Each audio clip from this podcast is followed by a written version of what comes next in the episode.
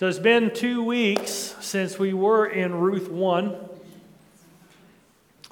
Uh, last week we had members meeting, and next week it looked like I didn't realize this till today, but next week we have budget discussion for the coming year. So uh, it'll be another week before we get to Ruth 3. But I'm trying to get each chapter into one Wednesday night. So we should be done with Ruth in two more Wednesday nights, and then we'll move on to we'll move on to another book. If you have suggestions, feel free to send them to me. I, you know, we can do Leviticus if you want to, but that, that usually thins out the herd. uh, so it's been, been a couple of weeks. Uh, somebody tell me what happened in chapter one of Ruth. Just the story, the storyline as it is so far, chapter one of Ruth. What happened?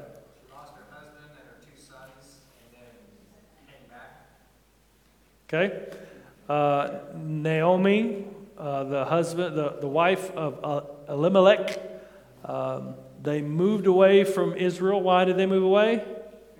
Because there was a famine. We talked about whether that was right or wrong. There's differing opinions about that.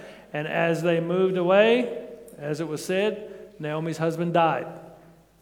Now, Naomi had two sons. Those two sons married. Who did they marry? Moabite women. Do you remember their names? Ruth, of course, is one. Orpah, yeah, I guess that's, that's as good a pronunciation as we're going to get. And Ruth and Orpah and their two sons had many, many children, right? No, they were childless, it says, for 10 years. And then what happened? The two sons died. So we've let, we're left now with three widows and at this point, Naomi hears that the famine in Israel is over, and so she starts heading back to Bethlehem. What did the two daughter in laws do? Huh? They went with her? Both of them? They started off both going with her, okay. And Orpha, Orpah, whatever her name is, she said, she said, I, I, you know, Naomi basically talked her into going back, go back to your family, go back to your gods, Naomi said, which is a weird thing for an Israelite who believes in there is only one God to say. And she tried to talk Ruth into going back as well, and Ruth said, Nope. In fact, we have the first words out of Ruth's mouth are some of the most beautiful um, sections of Scripture. She says, Where you go, I go. Where you die, I'm going to die. Where you're buried, I'm going to be buried. Your people are my people. Your God is my God. So, Naomi, what was Naomi's state of mind when they came back into Bethlehem specifically, but Israel, as the people of Bethlehem recognized her, of course? What was her state of mind? Yes, bitter, angry. She, we saw that. In fact, she told them, it says, it's, remember what Naomi means? It means pleasant or gentle. And she said, Don't call me Naomi anymore. Call me Mara, which means bitter, bitter. She was bitter against God. She was despairing. She was hopeless. She even told the people of the town, Don't call me Naomi, call me Mara, bitter, because I went away full and I've come back empty. And she said, God has testified against me. So she was bitter. And chapter 1 ended saying they came back, Ruth and Naomi came back to Bethlehem during the beginning of the barley harvest. So famine's over, the crops are prospering, and now it's time for harvest, and God, bring them, God brings them back right at the time of harvest. So, what we're going to do is, I want to read the whole chapter of Ruth 2. And then we're going to go back and we're going to take it a verse at a time like we always do. But there's a lot of little things in this chapter that you need to see that are going to color how we see some of the earlier verses. Y'all with me? Yeah. All right, let's do this. Now, all right, let's wait on the stupid thing. All right. Now, Naomi had a relative of her husband's, a worthy man of the clan of Elimelech, which is Naomi's dead husband, whose name was Boaz. And Ruth the Moabite said to Naomi, Let me go to the field and glean among the ears of grain after him in whose sight I shall find favor.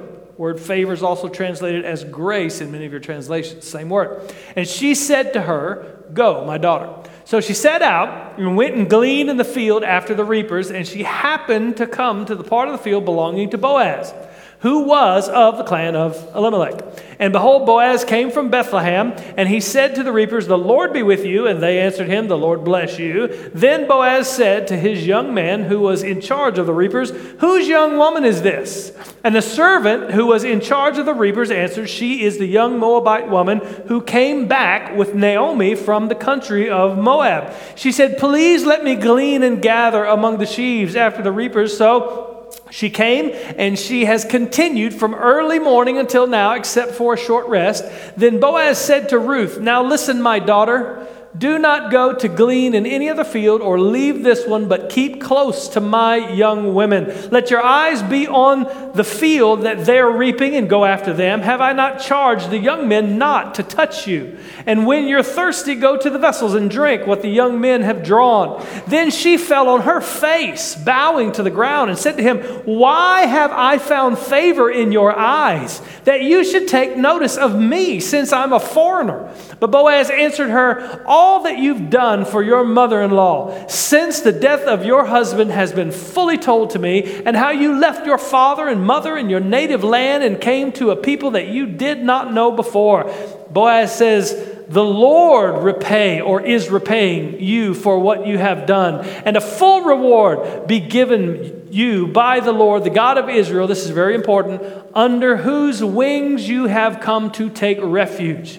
Then she said, I have found favor in your eyes, my Lord, for you have comforted me and spoken kindly to your servant, though I'm not one of your servants.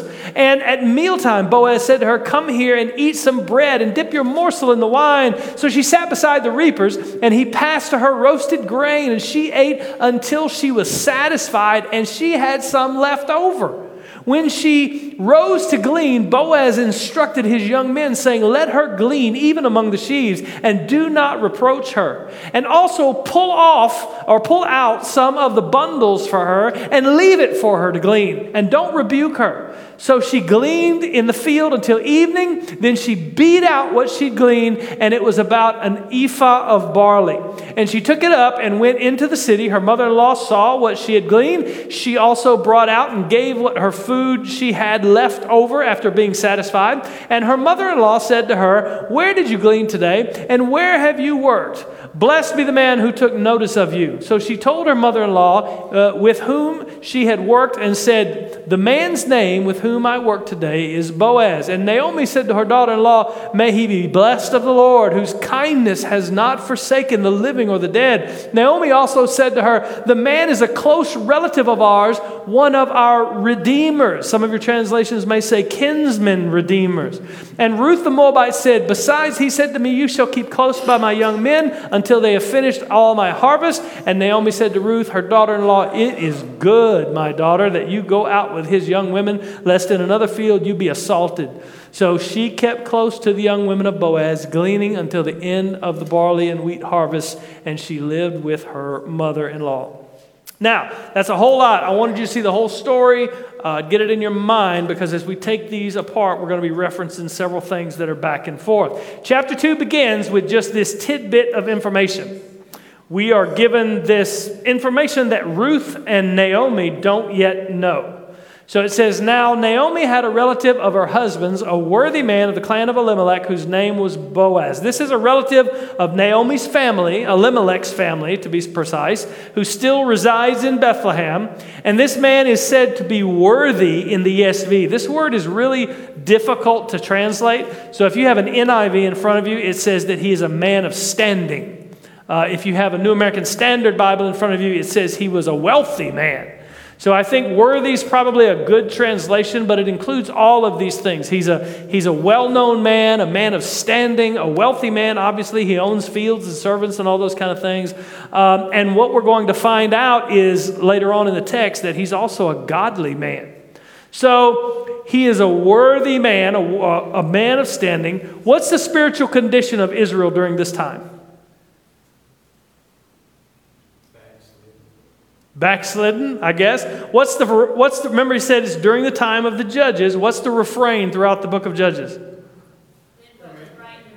Everybody did what was right in their own eyes. You see it over and over and over and over again. A lot of wickedness, a lot of evil, a lot of rebellion. But here is a man who is, of course, blessed with prosperity, and he's blessed with standing. And we're going to find out in a few verses, he's also a godly man. So, this is, verse 1 is just the narrator's note telling us something that Ruth and Naomi don't know yet. And then the scene shifts back to Naomi and to Ruth. Verse 2 says, And Ruth the Moabite said to Naomi, Let me go to the field and glean among the ears of grain after him in whose sight I shall find favor. And Naomi said, She said to her, Go, my daughter. What's all this gleaning business about? What is that? Yeah, picking up leftover. Why was it a practice in Israel? For the poor, to help provide for the poor. It was actually part of God's law part of God's law to benefit the poor, to benefit the destitute, uh, to help those who were foreigners, widows, orphans, those kind of things. In Leviticus chapter 19, it says, When you reap the harvest of your land, you shall not reap your field right up to its edge, neither shall you gather the gleanings after your harvest. And you shall not strip your vineyard bare, neither shall you gather the fallen grapes of your vineyard. You shall leave them for the poor and for the sojourner, the foreigner. I am the Lord your God. Then later in Deuteronomy 24, Moses is giving the law, a, recitation of the law. He says, When you reap your harvest in your field and forget a sheaf in the field, you shall not go back and get it. It shall be for the sojourner, the fatherless, and the widow, that the Lord your God may bless you in all the work of your hands. So, quite frankly, this is the only way that Ruth and Naomi are going to be able to survive. We talked about the fact that uh, how widows were, there's no social safety net, there's no government assistance, there's no, nothing like that. Your family has to take care of you, and if your family doesn't, is, is passed away or you have no family, then these, these, uh, uh, these, these laws that were sparsely given through the Old Testament covenant were to help Israel take care of, of these people. Someone has to go out and glean for food. But there's really something strange about this interaction, this little quick interaction between Ruth and Naomi that I want to point out to you. And it really caught my attention. I may be reading too much into it, so you just you, you tell me if you think I'm, I'm reading a little too much into it, and we'll see. There's a contrast here, in my mind anyway, between Ruth's mindset and Naomi's mindset. So Ruth seems, I don't know, courageous. Is that a good word for it? You know, she's filled with, filled with faith. I mean, even though she's a foreigner in the land, she's a Moabite, which we talked about were the enemies of Israel. She's determined to live where God has placed her and to do whatever's necessary to provide for her and for Naomi. You know, even if her only hope is basically what we would call begging, you know, going out and gleaning with all of these poor and these widows and these people. Ruth is a Moabite widow, so technically she's qualified by the law to go out and glean. She's a foreigner, she's a widow. Um, but you can only imagine how dangerous it would be, right, for her to do so. I mean, later on in the text, he says, I'm going to tell my young men not to touch you. And later on, Naomi says, You know, eh, you went out. It's a good thing you found somebody to find favor with because you could have been assaulted. You know, both of those things are said in this chapter. It was dangerous. It'd be dangerous for her to do so. She's not an Israelite, she's a young widow. She'd be ripe for mistreatment. And really, her only hope is that she's going to find somebody that she'll find favor with in the field. That's her only hope. Hope that someone is going to show her grace, uh, another word for favor. So she says, Let me go glean among the ears of grain after him in whose sight I shall find favor. She has no idea who that's going to be, just I, I, maybe I'll find favor with somebody and I'll be able to glean some, some food for us to eat. Now, contrast that with Naomi's response Go. Go, my daughter. By most accounts, Naomi isn't elderly yet. She's probably, we don't know exactly for sure, but she's probably around 50.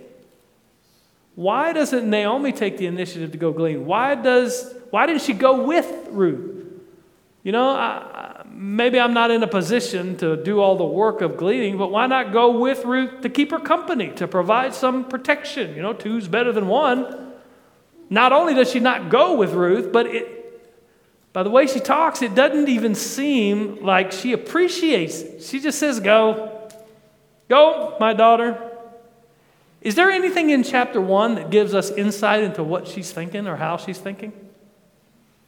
She's given up. She's given up. She's depressed. that's, that's a great answer. She's too busy being bitter. Way to go, Don. I think that's exactly right. Now, let's, to be fair, you know, we're, we're, we're Bible interpreters, and all we have is the Word of God to go by. So we might be reading a little bit too much into Go, My Daughter. But it's easy to imagine her bitterness has really taken hold. Remember, she blamed God. She feels like, if, if not flat out blamed God, she felt, feels like God is against her, testifying against her. She's in despair. She is definitely, by her own words, bitter about all this. She has given up hope of any kind of life. You know, when we give up hope in God's goodness and we give ourselves over to despair and bitterness, it's easy for us to just stop trying, to just stop. Uh, whatever you know it's easy it's easy for us to picture her naomi thinking you know what's the point doesn't matter what I do, God's going to be against me. Doesn't matter what I do, it's never going to amount to anything. You know, maybe I find another husband, he'll probably die too, you know. Why, why go out and do all, why go not, you know, it's not going to do any good because God is against me. Sure, Ruth, you want to go knock yourself out. I mean, bless your little heart. I know you're still at, you just go right ahead, but I am done.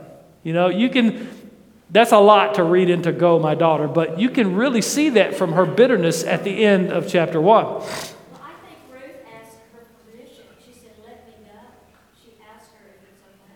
Sure, I don't, I don't disagree with that at all. She said, I think that Ruth asks Naomi's permission to go.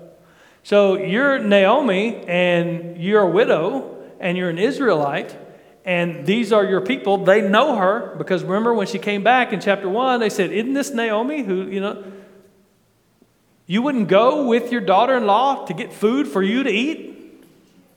Even if, you, even if you are unable as an older woman to glean, you wouldn't go just with her.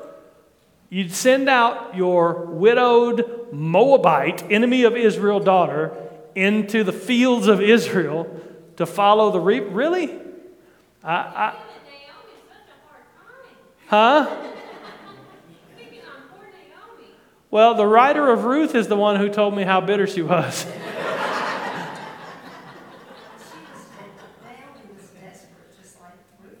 yeah, yeah, Naomi was desperate, for sure. She was desperate. I think she was despairing. And like I said, we are reading quite a bit into just this little go, my daughter. But it is coming from the previous passage that showed the utter bitterness of Naomi. I think this is where Naomi's at. But Ruth's attitude just seems so much different. She's prepared to take the risk. I mean, she's prepared to go on living, to step out in faith, to keep moving forward. Hey, Israel has a law that says we can go glean they're not going to cut the edges of the field, and if something gets dropped, they're not going to pick it up. And th- this is for us who are widows and foreigners. And so let me go and, and get food so we can eat. Yes.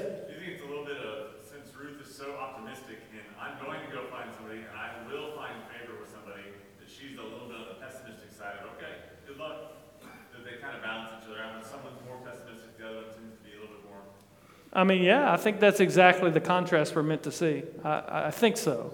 You know, I'm not going to go, I'm not going to fight a war over that because it, we're just told Ruth is ready to go, keep on living, and Naomi is bitter and blaming God, uh, according to the end of chapter 1. So we can make a lot of inferences in that. We can guess. We can. The text really doesn't say that, but there's another reason why I think it, uh, because number one, she's not going with her She's not even acting like she's thankful for her going. At the end of the chapter, when Naomi finds out Ruth has been, has just happened to meet Boaz, who is her kinsman redeemer, then she start then her whole attitude shifts. And the bitterness at the end of chapter one turns into expectation and, and joy, and even proclaiming, God hasn't stopped being kind to the living and the dead, she says, not to us. Uh, so you see at the end, that's why I read the whole chapter, because at the end of the chapter, Naomi's, it looks like Naomi's whole mindset turns around when she realizes, hey, there is a Redeemer out there. There is a chance that that my line in Israel can continue. There, there is this, you know, she sees God's hand, God's providence in all of this that's happened. Huh? Yeah, well, it always helps when you get some food in your belly. That's right. I agree. Sometimes I get a little down, and all I need is a half gallon of ice cream, and I'll be back. So, in, in this, I think we see, I think that we see Ruth's faith here. Remember, we talked about Ruth in, in chapter one when we said, Your God is going to be my God, and I'm God. She, I think that Ruth is a believer in the God of Israel by this point. Uh, and we see her faith not just by saying, Hey, I'm going to go out and I'm just going to see what happens. I'm going to go try to glean some food. But her specific statement is, I'm going to go out and glean among the ears of grain after him in whose sight I shall find favor. Like that word favor is the same word as grace. She's saying, I, I'm going to go out and I'm going to find I'm going to find someone who's going to show me favor, show me grace. I see we I think we see her faith working. Her faith is not giving in as it seems, I'm going to say that because I can't prove it definitively, as it seems Naomi has given up and is bitter and all those things. Her faith keeps moving a step at a time. And that's what faith is really it's action that trusts God is moving to bring about his result. And that's exactly what happens. If you read verse 3 and 4, it says So she set out and went and gleaned in the field after the reapers, and she happened to come to the part of the field belonging to Boaz, who was of the clan of Elimelech. This is Naomi's dead husband. And behold, Boaz came from Bethlehem, and he said to the reapers, The Lord be with you. And they answered, The Lord bless you. So Ruth goes out to glean. She has no reason to choose one part of the field over any other part of the field. But it just so happens that she ended up in the field that Boaz, Naomi's relative, owns. The phrase she happened to come is literally her chance chanced to come. So you might translate it by a stroke of luck. She ended up in Boaz's field. And then in verse 4 it says, And behold, as if to say, And what do you know? Boaz just happened to show up that day. Do you think the author intends for us to think all of this is just happening by chance? Not at all. Not at all. At the end of the chapter, we're going to see that God was guiding all of this in everyday life, in the everyday lives, in the sufferings, in the hardships, in the everyday lives of Naomi and Ruth and Boaz. And there were no angelic visions or voices from heaven that guided Ruth to the right field. She just trusted in the Lord and He directed her steps where He desired. And she just happened to go to the right field at the right time, at the right place where Boaz showed up, who just happened to be a kinsman redeemer for Naomi's family. That's just, that's God's providence in action. The same God that sent the famine to Israel and then ended the famine, bringing Naomi home right at the beginning of the harvest, exactly the right time, and brought Ruth with her because the sons had died, now brought Ruth and Boaz together. And it just so happened that Boaz was the kinsman redeemer to her family. And we'll learn about the kinsman redeemer just a little bit more in, in the rest of the chapter. But as we're introduced to Boaz, we see that he's not just a worthy man, not just a man of standing, not just a wealthy man. We're, as we're told in verse 1, he's a godly man. I think that's the reason the author, that's what the author intends us to see by giving us the greeting that he greets his servants with and that they greet him back with. I mean, why else? You see it in verse 4? And he said to the reapers, The Lord be with you. Yahweh be with you. And they answered, And Yahweh bless you. What other reason could the author have for showing us how Boaz greeted his servants and how they responded? They blessed one another in their greeting by the Lord. They blessed each other by the Lord in their everyday interactions. Now, in this time when everyone did what was right in their own eyes, God brought Ruth not just to a kinsman redeemer, not just to the one who is part of her family, uh, part of Naomi's family, but right to a man in the midst of a place where everybody's doing what's right in their own eyes who was devoted to the God of Israel. In fact, Boaz later says, I'm going to tell my servants not to touch you. And Naomi says, It's a good thing you found him because you could have been assaulted.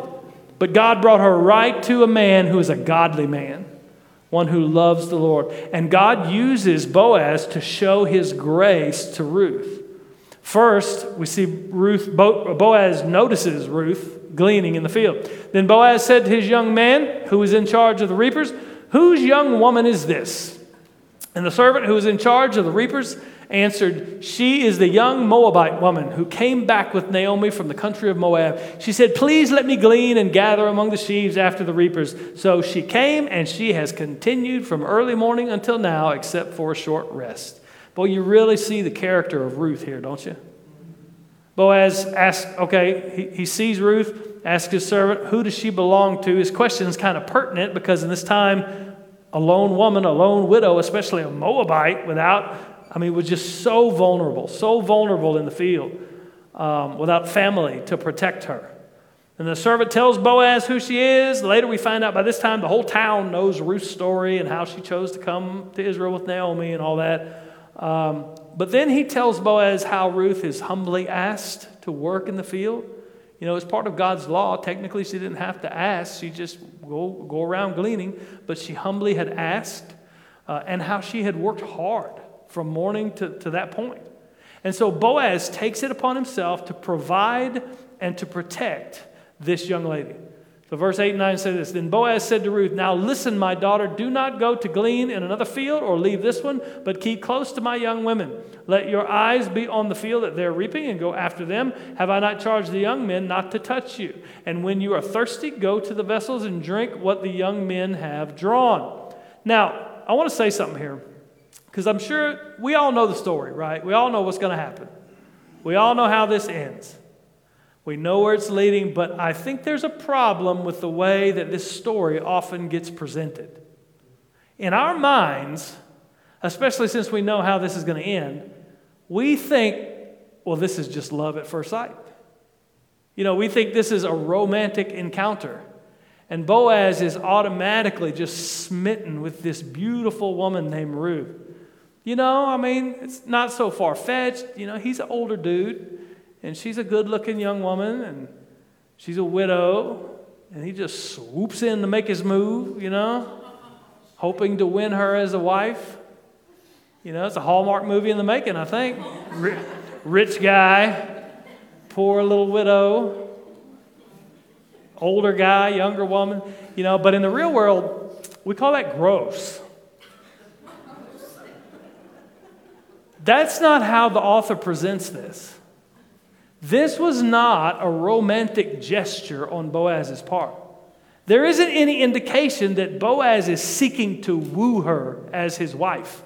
He approaches her and he calls her his daughter. Bo- Boaz is a godly man who's taking the responsibility to provide and to protect her, this foreigner, this widow, this destitute woman, as a father would his daughter. She's a Moabite. Marriage would be the last thing that Boaz would be seeking. And this is borne out in the text itself. Look at how this plays out. He says, you know, go stay with the, stay with the women, my servants, and go after them, reap after them, go get water from the vessels when you need it. And then says, Ruth fell on her face, bowing to the ground, and said, Why have I found favor in your eyes that you should take notice of me since I am a foreigner? She understands I'm a Moabite, I'm an outcast there was a good chance that I probably wouldn't even been allowed to be in the field. Though the law commanded it, everybody's doing what's right in their own eyes at this time. And remember, at this point, Ruth has no idea who Boaz is. She doesn't know that he's related to Naomi, nor does she know that there's a possibility if he were to marry her that he'd be a redeemer to the family, a kinsman. She doesn't know any of this. We were told that as a narrator's note in verse 1. But remember in verse 2, Ruth told Naomi, Let me go glean. Maybe I'll find favor with the man who owns the field. And though that wasn't a prayer that Ruth uttered, it was speaking to Naomi, God heard her and he used Boaz to show favor to her. Why have I found favor in your eyes? She's astonished that not only is he going to honor the law of God, which was just his basic duty, and let her glean in the field, but he's going above and beyond the law to take care of her, to protect her from all of the men that are in the field, but also to provide for her by giving her water, even though she's not his servant technically, and doing these things for her. Why would you do all this? We think it's because Ruth is hot. And Boaz just wants her. But Boaz explains the reason to us. Why are you doing this, Boaz? Boaz answered her, All that you've done for your mother in law since the death of your husband has been fully told to me, and how you left your father and mother and your native land and came to a people that you did not know before. And then he says, The Lord repay, or the Lord, present tense, is repaying you for what you have done. And a full reward be given, or is being given to you by the Lord, the God of Israel. And here's the definitive statement under whose wings you have come to take refuge. You see it? When answering the question, why have you done this? Why have you shown favor to me? Boaz doesn't say anything about her beauty or the possibility of them getting together. He's not seeking a wife here. What has impressed him is her character He's struck by her care for Naomi, her faithfulness to her family, which is also his family. Boaz knows he's related to Naomi. And Ruth is a woman who's she has suffered as much as Naomi has. You know, father in law died, or, well, I guess it wasn't her father in law then, but her husband died, just like Naomi's husband died. And she has shown loyalty. She has shown kindness to Naomi, even been willing to literally sacrifice her life, leaving her country, leaving her family, leaving her gods, her idols to stay with Naomi. Just like Abraham, she left her home to travel to a people she didn't know, a land she didn't know. Boaz tells her, as a matter of fact, or a matter of explanation of his favor, it's the Lord repaying you. The Lord is blessing you, not because she has done all these great things, but because she has taken refuge under his wings. That's why, one of the reasons why in the earlier chapter I told you, I think Ruth has come to faith in, in God of Israel. Because she has come, she's taken refuge in God. I think Boaz, I think the central issue here is that Boaz recognizes the truth. Ruth is a Moabite who is trusting in Israel's God, and because of that, She's given herself to faithfulness to her family, just as God commands. And she's out here gleaning sheaves to take care of who Boaz knows is my relative. So I think Boaz sees God as the one who is blessing her, and Boaz is just the instrument through whom that blessing has come. You think I'm off base? Anybody want to push back? Sweet. Okay. And when Boaz tells her this, I know about all you've done. I know about how you left your home and you left your family and you came to Israel. I know that you're taking refuge in the God of Israel. When he tells her, This is why I'm helping you, this is why I'm protecting you, she is broken in thankfulness for this kindness that's been done to her. In verse 13, it says, Then she said, I have found favor in your eyes my Lord, for you have comforted me and spoken kindly to your servant, though I am not one of your servants. She knows I'm a Moabite, I'm an outcast. I don't have the right to do anything other than just walk around quietly, mind my business, and pick up the stuff that they're leaving behind. That's all the rights that I have, and yet He is showering this grace upon me, showering this favor upon me. But that's not where this ends. You see, Boaz doesn't just do a kind act for her and then leave it at that. Boaz literally takes responsibility for her well being and for her care.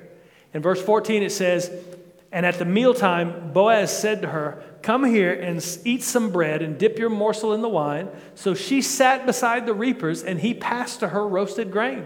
And she ate until she was satisfied, and she had some left over. When she rose to glean, Boaz instructed his young men, saying, Let her glean even among the sheaves, and do not reproach her. And also, look at this pull out some of the bundles for her, and leave it for her to glean, and do not rebuke her.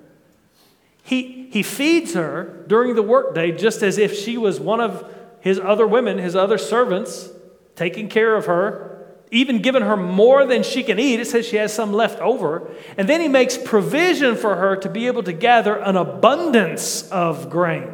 Not only does he obey the law of God, which says, you know, whatever you drop, you just leave because the poor are going to come pick it up, and don't do the corners of the field. He tells his men intentionally drop a bunch of stuff so she can pick it up.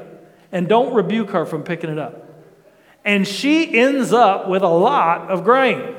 In verse 17 and 18, it says, So she gleaned in the field until evening. Then she beat out what she had gleaned. Look at this work. She's gleaning, and then she's beating out what she's gleaning, and it was about an ephah of barley. And she took it and went into the city. Her mother in law saw that she had gleaned. She also brought out and gave her what food she had left over after being satisfied, the meal that he had given her at, at lunchtime, I guess. Ruth is a hard worker. She gleaned an ephah, which is, by most accounts, is, is between 30 and 50 pounds of grain. It's, it's, like, it's like throwing a bag of dog food on, on your shoulder. That's how much grain she brought home. It was several weeks worth of food for the average worker. So there's no doubt that God has been with her. God has provided for her. God has led her exactly where He wanted her to be, exactly with whom He wanted her to be. But remember, she still doesn't know who Boaz is. She has no idea what any of this means. So she brings all of this home to Naomi, and she has all of this grain, and she has all of this food left over from the mealtime and she commences to tell Naomi how her day went. Verse 19 says, Her mother in law said, Where did you glean today? I mean, you got a bag of Ol' Roy here full of grain, and you got this food that's, that's I mean, it's actual food that left over from a mealtime that, I mean, you don't have a job. You were just going out to pick up stuff people drop. Where did you glean today? Where have you worked? Blessed be the man who took notice of you. So she told her mother in law with whom she had worked and said, The man's name with whom I work today is Boaz. Remember, Ruth doesn't know anything about Boaz. But you better believe Naomi does. She knows this is her relative. And all of a sudden, this light dawns in Naomi's heart just it breaks through all of the bitterness, all of the despair, all of the stuff that we saw in her heart in chapter 1. In verse 20 it says, "And Naomi said to her daughter-in-law, May he be blessed by the Lord, whose kindness has not forsaken the living or the dead." And then Naomi tells her, "The man is a close relative of ours, one of our redeemers." Now let's take this apart real carefully. First, she calls him a redeemer. Your translation may say a kinsman redeemer. You know what that is? Anybody want to share, or do me just tell you?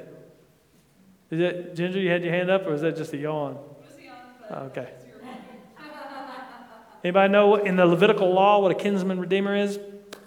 Oh, okay. I'm going to tell you. The kinsman redeemer was a family member whose duty was duty bound to marry the wife of a deceased relative, have children with that wife, and those children would have the dead relative's name and inheritance. See what I mean? So it wasn't just, oh, my, my brother's wife died, so I'm going to take her as my wife, and now these are my kids. No, the kinsman redeemer would marry the brother's wife or the uncle's wife or whoever it was and they would father children with the wife, and those children would have the dead relative's name, the dead relative's inheritance, and would continue the line of the dead relative. You with me? So that way, that line, his line, wouldn't pass out of Israel. His line would continue in Israel. So she cries out to the Lord, uh, knowing that there is still a Redeemer here for our family in Bethlehem. She cries out to the Lord, realizing because Ruth had, by happenstance, we know by providence, found the one field there where there is a kinsman redeemer. We're going to find out later that there is another one. But and God had sent her there, and He had been kind, He had shown her grace. Um, and she cries out to the Lord, blessed is Him, of course, but she says that God, His kindness has not forsaken the living or the dead. That's a polar opposite of what she said at the end of chapter 1. God's testified against me. God has, I, I went away full and I came away empty. Don't call me pleasant or gentle anymore. You call me bitter. And so now she's saying, she's saying, well, this word kindness is the word, it's, it's kesed, is the, it's the name of the Hebrew word. And it's hard to translate. It's all through the Old Testament. You, you see it everywhere. And it's translated as loving kindness, it's translated as covenant faithfulness, it's translated as loyal love. It's, it's hard to, for us to grab hold of just everything that this word means. Uh, but covenant faithfulness, covenant love is probably, uh, probably best. She says, God has shown this covenant love, this faithfulness, covenant kindness to the living and the dead. What does she mean by that? Who's the living? She is. Ruth is. Who's the dead? Her husbands. So you see what she's saying? She finally realizes in this moment when Ruth comes back that God is brought God could be bringing this together so that, number one, we'll be taken care of by this Redeemer, but also my dead husband's line is going to continue in Israel. And so he's faithful. Um, I think Naomi sees that God has shown Naomi that the way that their lives are going to be renewed and filled joy again kindness to the dead, the dead husband. His line's going to continue. Naomi realizes that it may just be possible that her family line will continue in Israel, that there may just be hope after all. And Naomi begins to realize that, contrary to what her bitter heart had convinced her of in chapter 1, God was still faithful. God was still showering his covenant love upon her even through all this suffering, God has shown his covenant faithfulness to her, and there is a purpose for all of the suffering that she's been through. It's not been for nothing. God was showing her that his covenant faithfulness was still working. And I think, this is just my opinion, but I think that she can see or starting to see all of the pieces of her life coming together in God's purpose. You know, if there wasn't a famine, they never would have left. And their son would never have married this Moabite woman. And if their son, sons wouldn't, if they would have had children, then their children would have continued those lines, and it would have been her son and this Moabite woman. And if the son wouldn't have died, they never would have, they never would have come back to Israel. He would, never would have come back with Ruth. And so, one apparently chance event had followed another and yet another, and her life, Naomi's life at the end of chapter one, it looked out of control bitterness and sorrow just overtook her. And you could almost, it was visceral. You could almost feel the depth of her bitterness at the end of chapter one. But now the evidence of God's hand in all of this had become unmistakable for her. And here she sees God's providential actions just break through the darkness of her bitterness and her despair. And what Naomi and Ruth find at the end of this chapter, through all their suffering, through all their trial, through all their heartache, through all the events of their life, God is still seeking after them. That's, look, the way that we break through the bitterness, the resentment, despair of our hard circumstances and trials and sufferings in this life is to turn our eyes to the faithfulness of God and to see His hand at work even when we can't see his hand at work.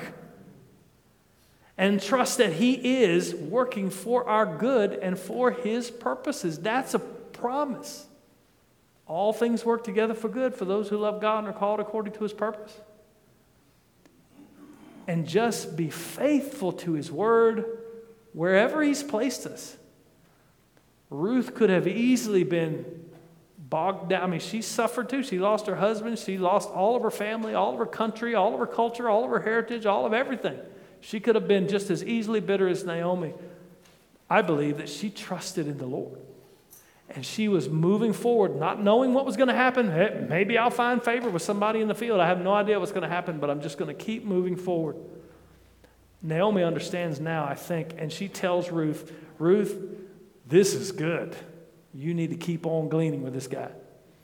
He says, And Ruth the Moabite said, Besides, he said to me, You shall keep close to my young men, and they have uh, finished, uh, until they have finished all my harvest. And Naomi said to Ruth, her daughter in law, It is good, my daughter, that you go out with his young women, lest in another field you be assaulted. Right now, I think Naomi's wheels are turning because in the previous verse she said, Oh, he's a redeemer. He's a kinsman redeemer. But what he tells Ruth is, Ruth, you just, you just hang with him. It's going to be good for you. So Ruth's wheels are turning, I think. But what we find here at the end of this, this is the last verse. Is there one more verse? Yeah, so she kept close to the young women of Boaz, gleaning until the end of the barley and wheat harvest, and she lived with her mother in law. So, what we find is there is no heavenly vision here. There's no, no angels directing anything, there's no miraculous, it's just the everyday circumstances, the hardships, the trials, the decisions that are made by Ruth, by Naomi, by Boaz. God is working in it all. And He's working in it all to bring about His purpose. Ruth is going to be in the line of the Messiah. And God knows it. God's preparing it, God is planning it. So if you back up and you look at God's perfect plan, Boaz and Ruth are going to have a child. His name is Obed, who's going to be the grandfather of David, who's going to be in the line of the Messiah that's going to bring forth salvation to the world. You can see God move in all of this. In the famine that made them leave, in the death of Naomi's husband, in the childlessness of Ruth and her husband for 10 years. You imagine how hard that was for 10 years, being unable to have a child? In the death of Ruth's husband. God even moved and was working in Orpah, taking off and going back home, so that it was only Naomi and only Ruth that came back. And God brought them back for the purpose, knowing that this foreign, outcast, enemy of Israel, Moabite woman, was going to be the ancestor of God's Messiah. He, he orchestrated this entire event. And we're going to see more of that as we walk through the rest of the chapters of Ruth. But, uh, uh, Ruth. But the ultimate thing you need to see is that, the, like the Apostle Paul says in the New Testament, my God will supply all your needs according to his riches and glory. My God will supply all of your needs. There is nothing, even in the midst of trial and hardship, that we need that our God will not supply. Now, He ain't going to give you no Rolls Royce or nothing like that, so don't hear that. But He will give you what you need. Sometimes it don't seem that way, though, does it? Sometimes it seems like God has just turned his face away from us, closed his ears to our prayers. I, every morning I journal my prayers because I can't keep my mind focused when I pray. I'm off thinking about something else, so I, I write everything down, I journal it. And I went back through some of my prayers over the last two or three years, and you can see them. Just, where are you? God, where are you? Why won't you answer? Why won't you? And then you flip four, five, six months in the journal. Thank you, God, for working. Thank you, God, for doing. We don't always know His plan. We never know His plan most of the time. And he, He's not obliged to tell us His plan. We are to follow Him in faith, trusting His word, believing His promises, and being faithful with every step. And that's all that we can do. Sometimes it seems like he stopped showing his faithfulness to us. We feel that way. Yet the book of Ruth is just this glorious testimony to this statement My God will supply all of your needs according to his riches and glory. We just have to be faithful, even when we don't understand how. If you picture Ruth and Naomi in that little, wherever they were living at the beginning of chapter 2, Naomi's bitter. She's given up. She's done. There is no hope. There's no way this is going to work out. There's no way we're going to survive. God hates me. God has testified against me. I went away full and I came back empty. And here, in the course of these events, God has shown himself faithful. So, in the beginning, Ruth might, uh, not Ruth, but Naomi might say, There's no way. There's no way that we're ever going to have any kind of life. There's no way that we're ever going to experience the joy of life or the joy of children or the joy of, you know, in, in Israel, that was the that was the quintessential thing. You had a bunch of kids and you were blessed above all other people. There's no way we're ever going to enjoy that again. Our line, our family line, dies with us. I mean, just despair and hopelessness, and it can't be fixed, and it's impossible. By the end of chapter 2, God is moved, and yeah, there's a way. Man, it's just, it's just beautiful to me. Questions, comments? Yes? Occurs to me that Boaz also probably had to go through some suffering as well on the flip side of the, of the coin, just because he's a worthy, wealthy man uh, without a wife. Yeah. How did he get to that stage? What, what trials did he have to go through uh, that still glorified God, honored God? Sure, sure. You hear that? Dustin said that uh, on the flip side, it could be that Boaz had suffered trial a lot too because he's a older man without a wife and you know how, how did all that work out together in boaz's life? Uh, we don't know the answer to that question but it's certainly it's certainly possible certainly possible. And we're going to see I, I, while you were talking I, I, thought of something i needed to say but i can't remember what it is now. Um, we're going to see that by the end of this, it is a romantic story, okay? So I'm not saying, but like Boaz in, in some creep checking out the women in his field, you know, at this point. But when it, when it comes time, I'm giving away the story really, but when it comes time for Boaz to actually do the, the act of redeeming, um, he sacrifices a lot to do that. So if you know the story, there's a, a redeemer that's closer to the family than he is. And so when he, they ask him, Will you be our kinsman redeemer? He says, There's another that's closer to you than me, so, but if he won't, I will. And they go and they ask uh, this kinsman redeemer in front of the city uh, elders. And the guy initially says, Yeah, I'll do it. Why? Naomi has a field. Uh, I'll take that for sure. Okay, well, with the field comes this Moabite woman that you're going to marry. Oh, never mind. I'm not doing that. I'm not doing that because you marry this Moabite woman who is the wife of the son of uh, Elimelech, and you have children with this woman, guess who the inheritance goes to? Not your children, her children, because you're the kinsman redeemer. They're his children, not your children. And so all of a sudden, it's not profitable for me anymore. You know, I don't get the field. My kids don't get the field. Her kids get the field because I'm the kinsman redeemer. So I don't want nothing to do with that. Boaz says, Yeah, I'll marry her. I mean, he sacrifices a lot no, not sacrifices, but he does the right thing knowing that he's doing the right thing, I guess. Does that make sense? Any other questions? Okay. Y'all ready to go? All right, let's pray. Father, we do love you and we thank you, God, for your just amazing providence. God, we can't we can't wrap our minds around the fact that you are sovereign, you are in control of all things. God, you knew that you knew that Joseph needed to be beaten and thrown in a pit so you could get him to Egypt to save Israel, to save many people alive.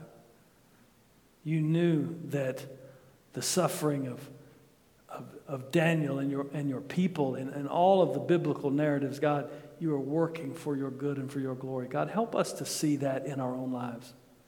Help us to step out on faith when, when faith is just so hard to come by in the midst of our suffering and trial. Because you are God and you are you're able. There is no point in our lives where we, where we can think that it is impossible, it's hopeless, and God, you are unable to enact your will for our good. That is simply not true. God, help us to see it. Help us to trust you. God, you're so good. And there are so many ways, in so many situations, in so many lives in this room tonight, we need you to move. God, and we're trusting you for it, and we know that you are. We thank you. We love you. In Jesus' name we pray. Amen.